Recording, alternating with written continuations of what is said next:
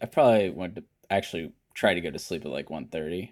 I'm too wired. I can't go to sleep right away. It takes me like an hour. Nathaniel, this is why on live blog nights, as soon as we're done, I pop a melatonin and drink a glass of wine. However, then in the morning, I feel like hung over basically. When you do that, Galen, especially with the wine, man, that takes you out.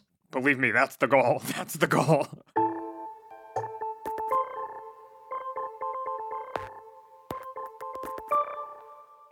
Hello and welcome to this early morning primary reaction edition of the 538 Politics podcast. I'm Galen Druk. On Tuesday, seven states held primary contests California, Iowa, Montana, New Jersey, Mississippi, New Mexico, and South Dakota. We're still awaiting some final results, but we have plenty to talk about.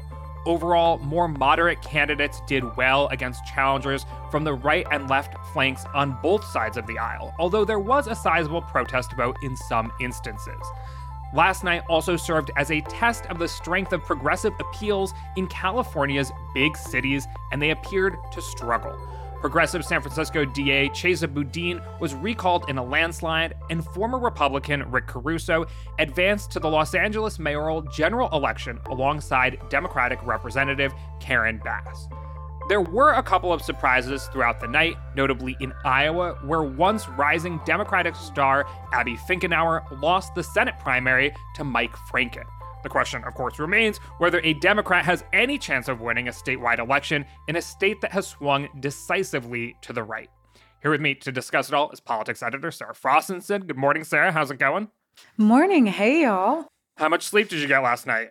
Well, unlike Geoffrey and Nathaniel here, I, I did not have the late night energy uh, last night. So I think I got a solid seven hours. I'll take it. Oh my God. Okay. You are by far the best rested person on this podcast. So we're going to be relying heavily on you today, Sarah. Also, here with us is elections analyst Nathaniel Rakich. Hey, Nathaniel. Hey, Galen.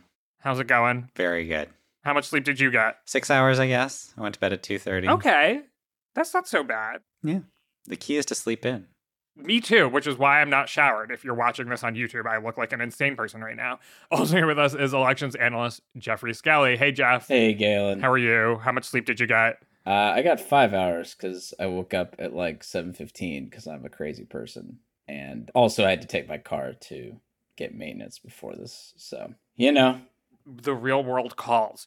So there's like so much we can talk about. We're going to try to do the Cliff Notes version of the night, but I want to just begin by asking what your takeaways were from the evening. I tried to outline some of my takeaways, but Sarah, what were your takeaways from the evening?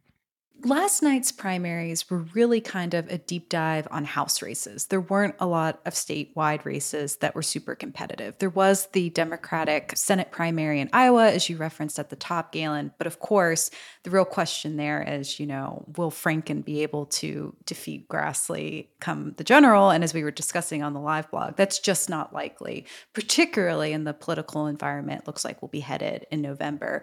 But, you know, I think the top um, news story coming out of last night is actually the San Francisco recall election, as you were referencing as well. And that I think is because within the Democratic Party, a big trend that I think the media likes to glom onto is anytime there's like a progressive moderate fissure, particularly when a progressive that had been elected like Boudin is then recalled. Earlier this year, there were the, you know, school board elections also in San Francisco and some of the more progressive members being recalled there. There's a lot happening in California, you know, about how progressive that state wants to be. And I think we saw in a lot of the primaries that, you know, more of the moderate candidates prevailed against some of the progressive challengers who had been running. And I think it's kind of, you know, a state that has this reputation of being really progressive. But as we saw in both the San Francisco recall of the district attorney and then in the Los Angeles mayoral race, that, you know, liberalism in California doesn't necessarily mean progressivism.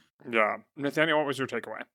I think my big takeaway was how weak some of the showings by incumbent members of Congress were. You know, usually you don't have to pay attention to their uh, renomination. They win with like 80% or something like that. But you saw a lot of incumbents struggle, even if none of them have lost quite yet. So, for example, in Mississippi's third and fourth districts, it looks like Representatives uh, Michael Guest and Steve Palazzo are both going to go to runoffs that they may very well lose, especially in the third district. Um, that's Guest's district. That one really took me by surprise. He voted for the January 6th commission, which is really the only reason I can think of for why there is apparently this discontent with him among the Republican base there.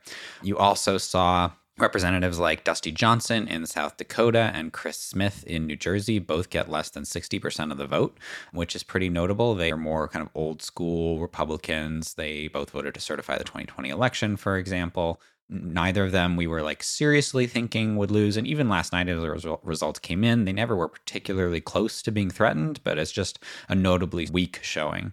Um, and then in California, you also had a couple of weak showings that, you know, some of that can be chalked up to redistricting and, and lines just changing a lot. But David Valadao, who voted for to impeach Trump, but Trump never really made a concerted effort to defeat him. So people just kind of assumed he was fine. But he's down at like, I think 26% of the vote last I saw, um, which is enough to make the second runoff slot in California. But he's kind of got two Republicans nipping on his heels there, and that race isn't called. So even if he survives, that's clearly, you know, kind of a, a show of dissatisfaction for him. And what do we chalk this all up to? Is it mostly the pro Trump, Trump skeptical divide within the Republican Party, or is it at all more complicated than that?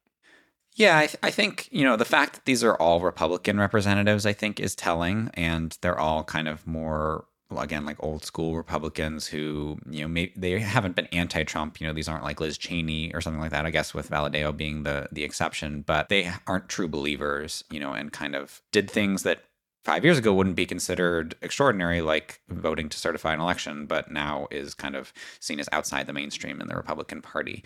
I do want to say, you know, I think redistricting is an important element of this, not in certain cases like South Dakota, obviously, which wasn't redistricted at all. But I do think it's important to note that a lot of these people, like Chris Smith, got a lot of new turf in redistricting. And so to many people in, in New Jersey's fourth district, Chris Smith is not their incumbent. So that kind of takes away a lot of the usual incumbent advantage. Yeah. But to your point, Nathaniel, I thought it was really interesting. Like going back to South Dakota, as you said, not redistricted. Taffy Howard had not raised that much money. And as you were saying, like the race wasn't close, but still got 40% of the vote. And that just kind of, I think, speaks to the primaries here in particular on the Republican side. We have seen more of a Trumpy element. That's not going anywhere. And I think, you know, as members continue to retire from Congress, it's a real question of who the replacement will ultimately end up being. You know, could Taffy Howard win in an environment where Dusty Johnson isn't running? Probably, right? Yeah. All right, Geoffrey, what were your takeaways from last night of what remains from the takeaways after Sarah and Nathaniel have done a great job of setting the table for us. Yeah, I mean, I'm actually not sure I have much to add. You know, I also was really interested in the sort of weak incumbent performances, but knowing that redistricting was a factor. But, you know, Michael Guest kind of came out of nowhere in Mississippi's third district for his his struggles because that's a district that didn't actually change that much in redistricting. So whereas you have like Chris Smith in New Jersey getting a lot of new turf and his district getting a lot redder, maybe it makes sense that uh, a more conservative challenger could could get a fair bit of protest vote against him. But for Guest to struggle, and Guest didn't vote to certify the election results. So it's just it's interesting that he performs just performs so weakly. So I don't know if I have any grand takeaways beyond what what Sarah and Nathaniel have already covered. Well, Jeff, one question I have here, and I don't know if this plays into the weakness of Republican incumbents at all, but one of the themes from yesterday's primaries was Democrats trying to pick their opponents in a way, you know, trying to boost the more Trumpy or more conservative option in districts that would be potentially competitive. How successful was that strategy for Democratic candidates? Well, I mean, just a, a couple immediate thoughts on that. Um, the fifth district in New Jersey is one where that may have may have actually panned out for Democrats. You had De Gregorio, or Di Gregorio. I'm not sure if it's Day or D. Uh, De Gregorio, if he's following Italian pronunciation, F- facing Frank Pallotta, and Frank Pallotta actually was the 2020 nominee for the Republicans against against Josh Gottheimer in this district, um, the Democratic incumbent, and Gottheimer won re-election. And Gottheimer and Democrats were actually basically sending out mailers to Republican voters, ostensibly attacking Pallotta as being too much like Trump. But clearly, that was just a way of trying to convince Republican voters, hey, you should vote for this guy because he's he's Trumpier. And Pallotta looks like he's up by about five, and De Gregorio has actually conceded. De Gregorio was was favored coming into the primary, had more organizational support in New Jersey, so it was actually kind of unusual for the guy with the county line, as they call it in New Jersey, the New Jersey Republican organization support, who appears to have lost. So maybe that's an example of getting the guy you want. And I know Democrats, you know, in in the in the 22nd district in California, we do not have nearly enough votes there to really know how that's going to pan out. But you know, we're talking about David Valadao, who voted to impeach Trump. Democrats would really like him to finish third because that's a blue leaning seat, but Valadao has a track record of winning Democratic leaning seats. And Chris Mathys, the very Trumpy challenger who made his campaign about Valadao's impeachment vote, is not that far behind Valadao. And Democrats actually, uh, House Majority PAC, the, the big outside spending PAC for Democrats, actually they were spending some money supporting Rudy Salas, the lone Democrat running there, but they also spent some money trying to convince Republican voters that they should vote for Mathys instead of Valadao. And so if Valadao were to actually finish third once we get more votes there, which again, we don't have a lot of votes. That would be a good example as well. Yeah. I think it's going to follow closer to to the 40th district where we do have more votes in California and it was a similar situation where young Kim running in that district is an incumbent within Congress, but not in that district itself. Only a small percentage, you know, is formally what she represented. Greg Raths was kind of running to her right. Asif Mahmood, the Democrat who, you know, was at the top of the ticket and will advance, was trying to target Raths, and that didn't really work. So I think the strategy that Democrats employed, like it doesn't seem to have really made a lot of dents in the races that they were targeting. But as Geoffrey said, the 22nd is a little too close to call at this point, but I think Valadao will edge it out. So it sounds like this strategy has mixed to not so great results. Is this, you know, and across the whole primary season, we'll have to see, is this a somewhat risky strategy for Democrats, given that we expect this fall to be a pretty favorable environment to Republicans? Might they just end up with more conservative or more Trumpy candidates in Congress as opposed to more Democrats? Yeah, definitely. I think the highest profile instance of this so far this cycle is back in Pennsylvania in the governor's race, where Democrat Josh Shapiro was not so subtly trying to encourage Republicans to vote for Doug Mastriano, who, as we've covered on this podcast, is a attended the January 6th riot and is a big time election denier. In that case, in particular, you know, Pennsylvania governor is a very powerful position. I think maybe you can make the case that it's less risky in like a House seat when you're just one out of 435. And Pennsylvania is is one of the cases where you know it looks like maybe that did make a difference. Mastriano won by a decent amount, but he kind of had the momentum because Trump endorsed him at the end, but he was already had a small lead, and maybe you could argue that that was because uh, Shapiro had helped him by spending all that money for him, quote unquote. Yeah. So, you know, after Mastriano won, handicappers of the Pennsylvania governor's race moved it to lean Democratic. And I think that's notable because it is, I suppose, like refuting what I was saying earlier that like there is logic in that strategy because I think part of the idea is for a general election, a candidate who just appeals to such a small portion of the Republican base will not be able to build like a cross coalition that wins.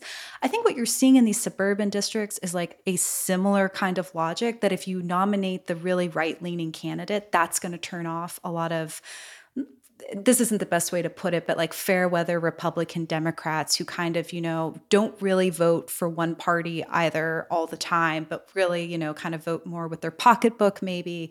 And I think that's what you're seeing, like particularly in the Orange County 40th district and also in New Jersey as well, where Gottheimer was, um, you know, having a Republican challenge there as well. And so I, it makes sense, but I think they're, voters don't necessarily fall for it either is kind of i think what the results reflect from from last night yeah one question we had going into tuesday's primaries was given that there were primaries in california and new jersey where we saw a lot of sort of political change over the past decade basically the suburbs moving quickly to the left during trump's presidency and the question remaining whether or not Democrats will be able to hang on to them.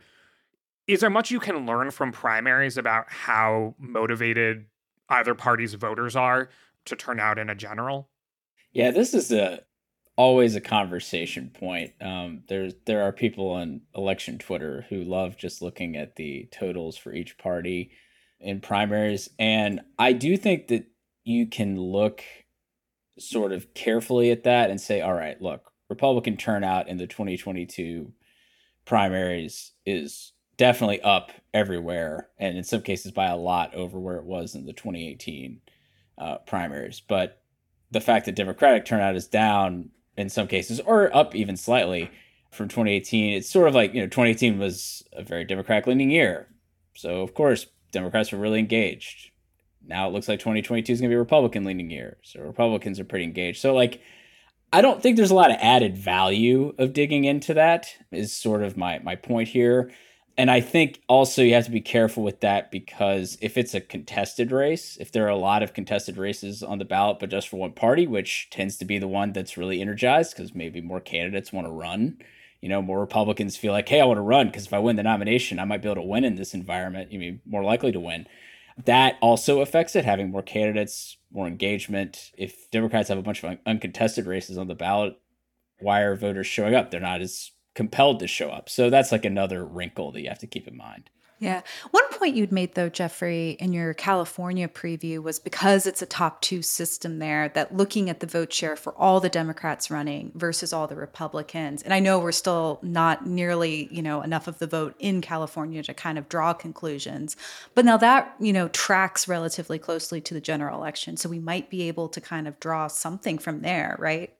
Yes, no, that, that's exactly right. That's where comparing party primaries versus the top two primary, like the top two primary, especially in Washington state, has had a lot of predictive power. California also to some extent, though there has tended to be a bit more variation. But at the end of the day, like if Democrats are getting like 55%, 56% of the primary vote in a district, it's probably a good chance that they're going to win that seat and, and the reverse for Republicans.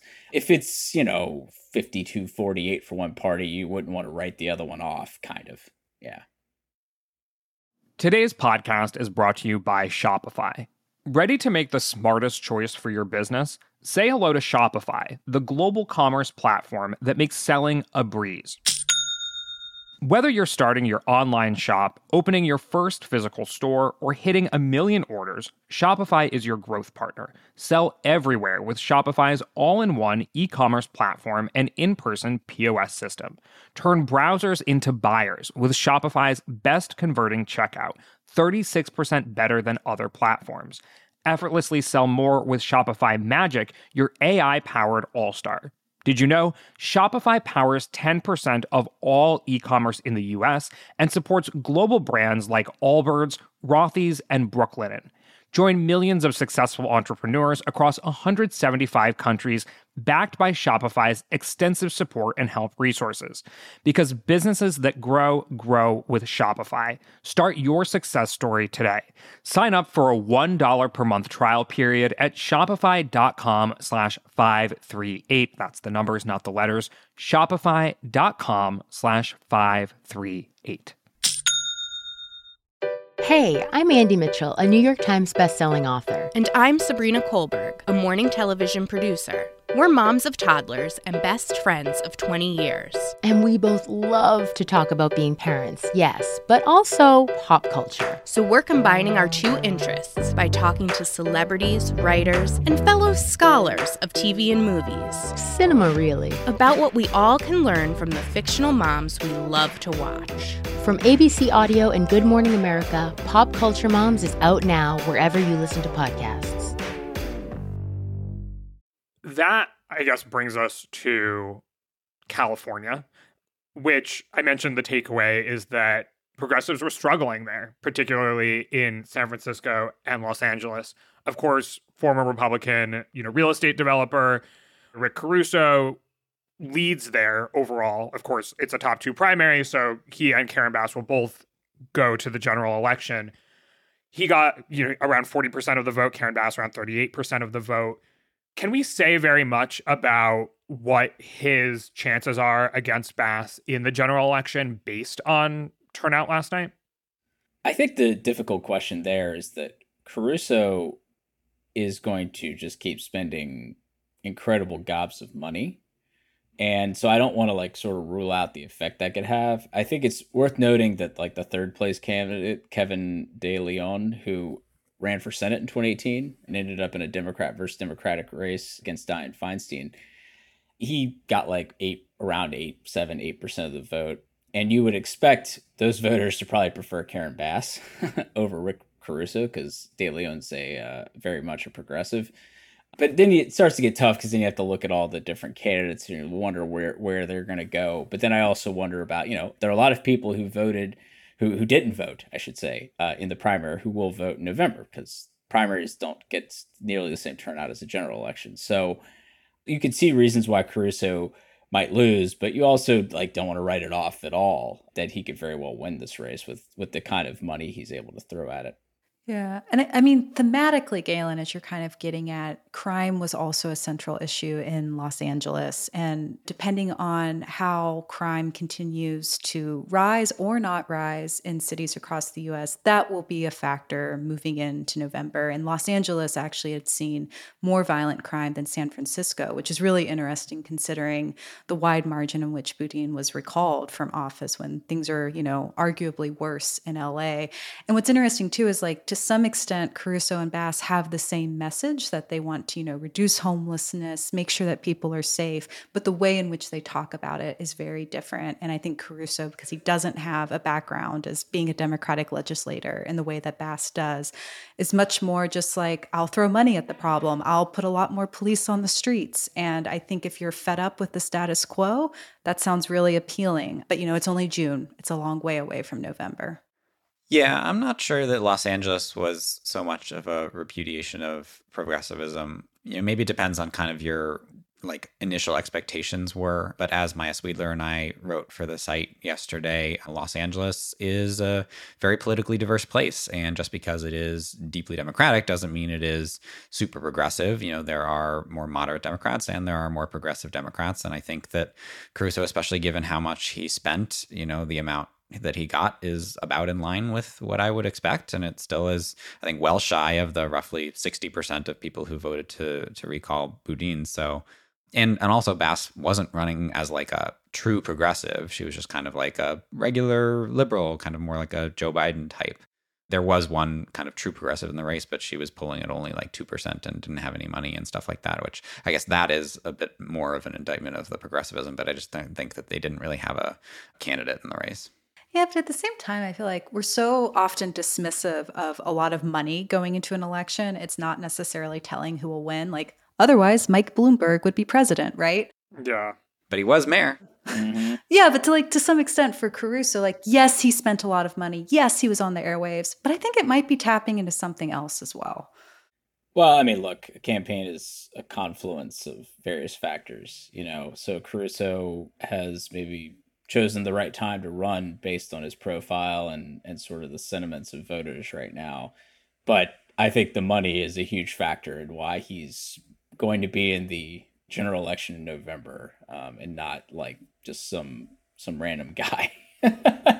that's a big factor in a local race, especially one that's like ostensibly nonpartisan. Like you know, voters are looking at the ballot. It's not like they had D and R on the ballot by the name of the candidate, which is also something to keep in mind. It's like a little different from the rest of the races we're talking about.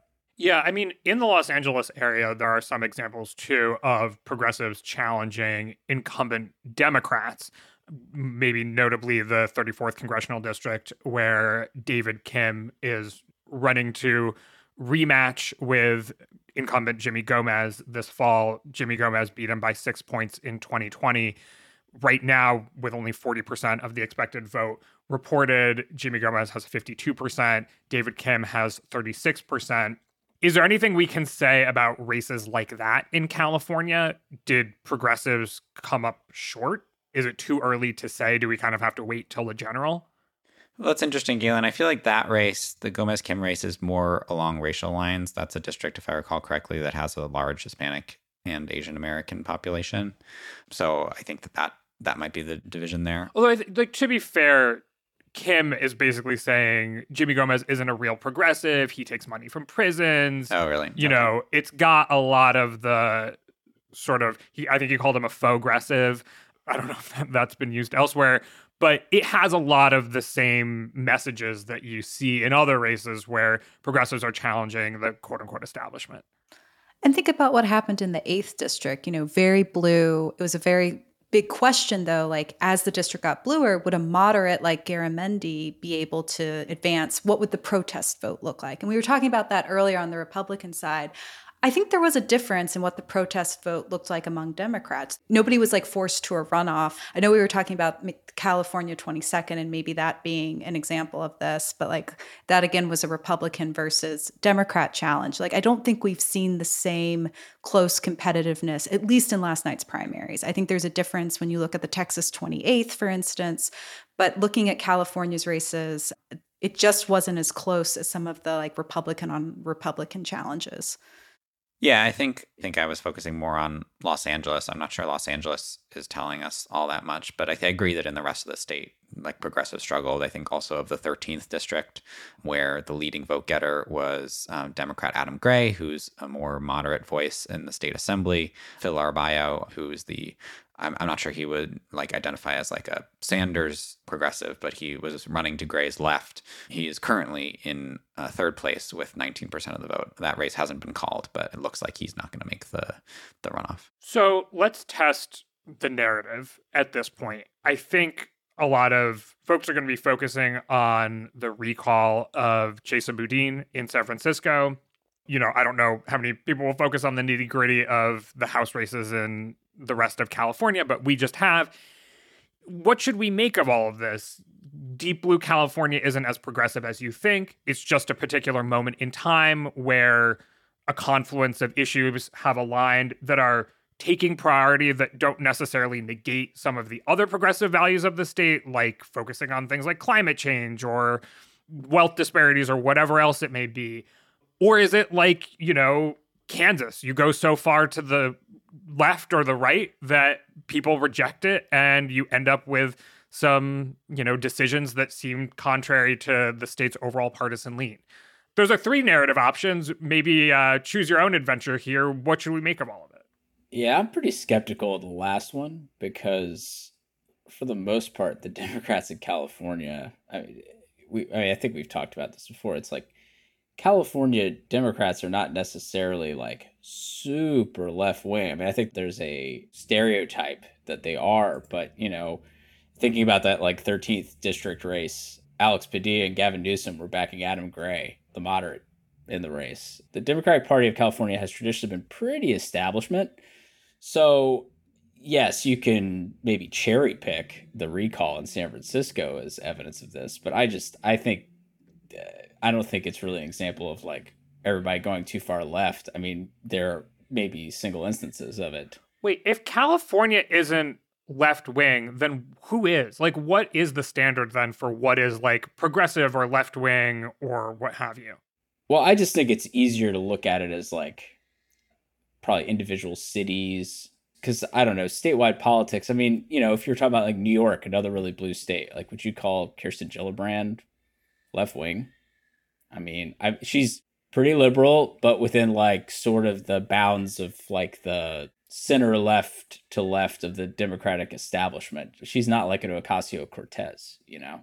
Yeah, I think it's much more about like individual politicians. And obviously, you have like somebody like Bernie Sanders and Ocasio Cortez who are progressives, but it's hard to paint such a broad brush for a state party. Vermont is your answer. yeah, yeah, Vermont's not ter- terrible, I guess, but but yeah, I mean California. You know, I I agree with Geoffrey. You know, I think Galen, you know, the closest thing to the truth is what you said, which is that like Democrats in California and across the nation are complicated and they are progressive on some issues, but not on others. I think we learned this in 2020 when there were a bunch of progressive slash liberal ballot measures uh, in California that didn't pass. So they kept their ban on affirmative action in place. They voted with Uber and Lyft to kind of keep their employees as independent contractors, which capped the benefits they could get. Um, and they did all this by you know voting while voting for Joe Biden by like a two to one margin. So again, I just don't think it's it's that surprising. You know, I think that the Boudin recall, um, you know, fits into that pattern, but it also clearly, I think, reflects just like dissatisfaction within an individual city. Uh, as Sarah mentioned, the the school board recalls earlier this year. It seems like San Franciscans just like generally are not and you're happy with the way things are going. And I'm not sure that is super extrapolatable out. I'll get a little grand for you, Galen. Go for it, Sarah. I think we're at this moment in our politics where both parties' bases are moving in more extreme directions. However, what you're seeing play out in the primaries, and I think that speaks a lot to the type of districts these candidates are making their bets in, is on the Republican side, a challenge to the right if it is a district that is fairly rural you have a good success at overtaking the more moderate challenger. Doesn't mean it was always successful, as we saw last night. But then on the flip side, what we're seeing on the Democratic side is where more of these progressive challenges are happening, there tend to be in more suburban areas that often will have a highly educated, college elite class as well as a racially diverse class. I think, though, in this moment, it's different than 2018, where we saw a lot of victories for the progressive movement in both 2018, to some extent in 2020. There does seem to be at least some backlash happening to that. But I think it, you know, it's foolhardy to write that off. I think things are going to continue to point in different directions. Like even if Cisneros doesn't win against Cuellar in the 28th, she came really close, and we can't discount that that. And I think that's the future that the Democratic Party and the Republican Party continues to head in just more and more competitive challenges um, and from really different wings of the party. I mean, I take your point, Sarah, that, you know, the left wing and the right wing of the Republican Party are kind of bubbling up. But I, I do think that the right wing or like the Trumpy wing, let's say, because you know traditional left right spectrum is somewhat confounded by Trump, is clearly like has captured the hearts and minds of the Republican base and not in New Jersey. I mean, I, I think it depends on the area. Right, but like overall, like Trumpy candidates are doing I don't know. Frank Pallotta won and yeah. uh you know, Chris Lee got less than sixty percent. I don't know. In open seats, like, you know, and like clearly candidates feel like they need to cozy up to Trump in order to win Republican primaries. Yeah. And I just think on the Democratic side, like the kind of the left wing is not winning that fight overall. Like they have some sporadic victories. They're kind of snowballing up. You know, you we've seen groups like Our Revolution try to be a little bit more targeted and, and unambitious in how they um, have approached things. But overall, I think the energy in the Republic or in the Democratic Party, excuse me, clearly remains with the the more mainstream Joe Biden types. I, I wouldn't phrase it as energy. I agree with you that that's where the power remains, but I think the energy and how the party is framing itself is coming from the more left wing base. And that is kind of how the party is perceived. And I think that has a lot of power, even if it isn't translating to seats in Congress. You know what we need to resolve this? An open 2024 presidential Democratic primary. Yes. You know, this seems like it, perhaps another another instance of sort of asymmetry between the two parties. Um, I think you're right. It is asymmetrical, but it's going to become more symmetrical. I don't know about that. We'll see. We'll see.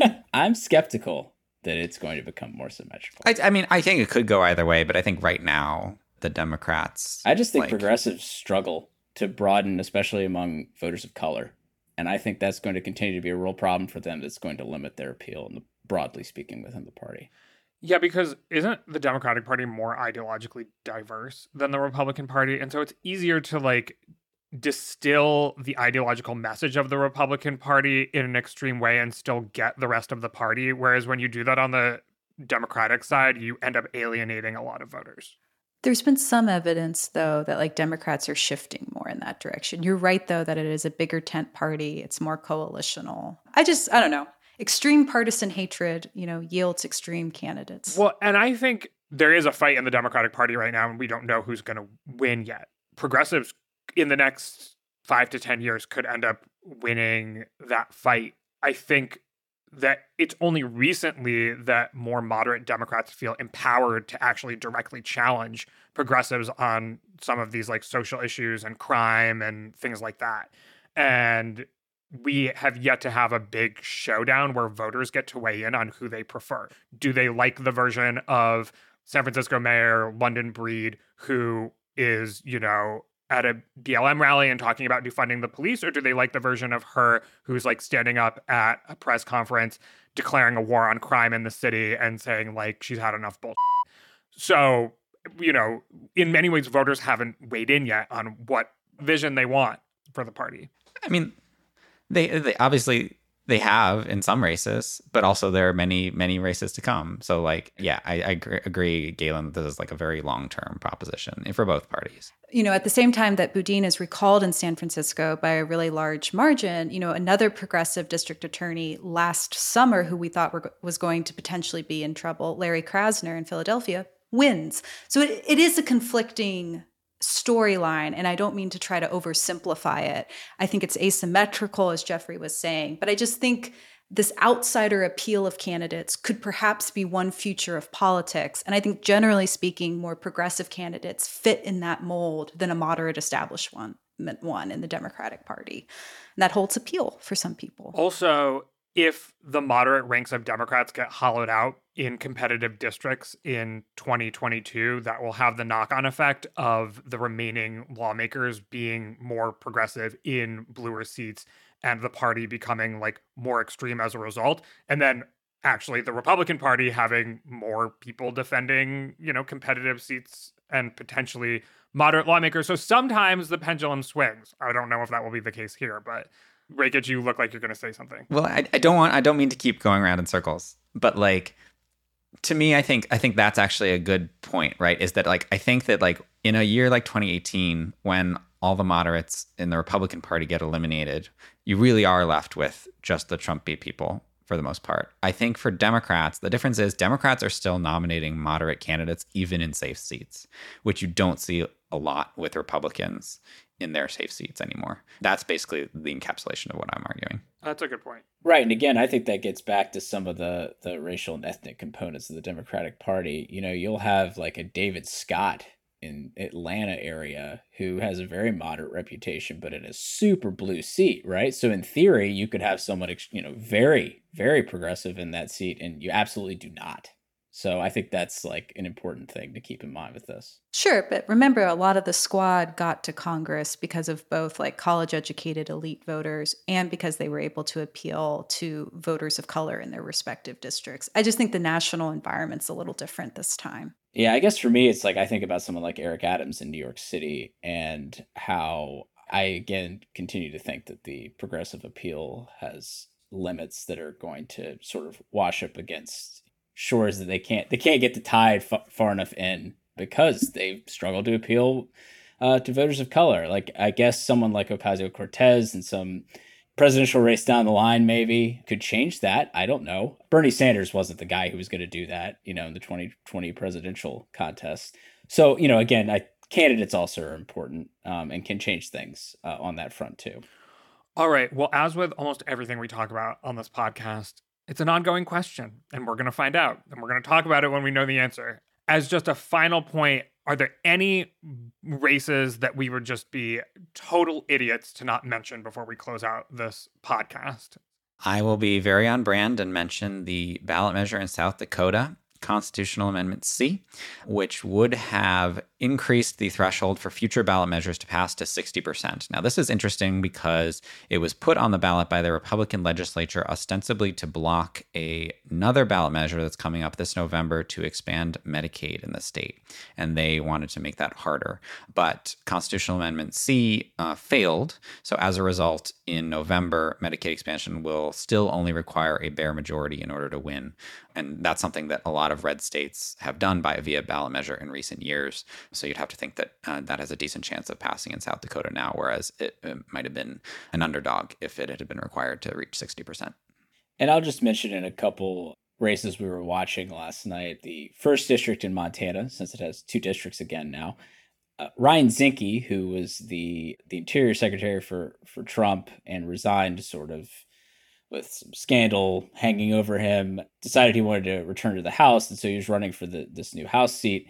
He has about a one point lead in the first district Republican primary over Olszewski, who was sort of more conservative, but Zinke does have Trump's endorsement. I mean, I, it's it's kind of hard to, to parse the differences there. Olszewski maybe is just sort of an outsider type, but he's but he's run for office a lot. He's a former state legislator, and that race is I think closer than we expected. Uh, the fact that that it's not called yet, Zinke has a narrow lead. I think the numbers that are outstanding there would suggest that he probably will win, but it's close enough that there could be a surprise. And I'll also mention that in the seventh district in New Jersey, Tom Kean Jr. won the Republican primary there, but sort of getting to some of the conversations we were having, uh, Kean very much sort of seen as like about pretty much uber establishment type of Republican.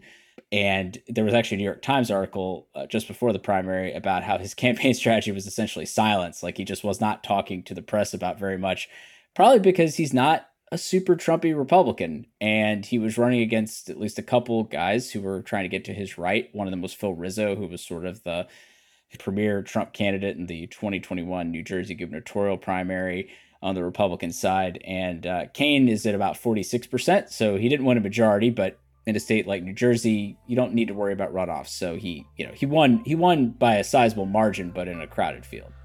All right. Well, I think that about does it. So thank you, Sarah, Nathaniel, and Jeff. This was a fun conversation. Thanks, y'all. Thanks, Galen. Thank you, Galen. Thanks, everybody. My name is Galen Druke. Tony Chow is in the virtual control room. Emily Vanesky is on audio editing, and Chadwick Matlin is our editorial director. You can get in touch by emailing us at podcast at 538.com. You can also, of course, tweet at us with any questions or comments. If you're a fan of the show, leave us a rating or a review in the Apple Podcast Store or tell someone about us. Thanks for listening, and we will see you soon.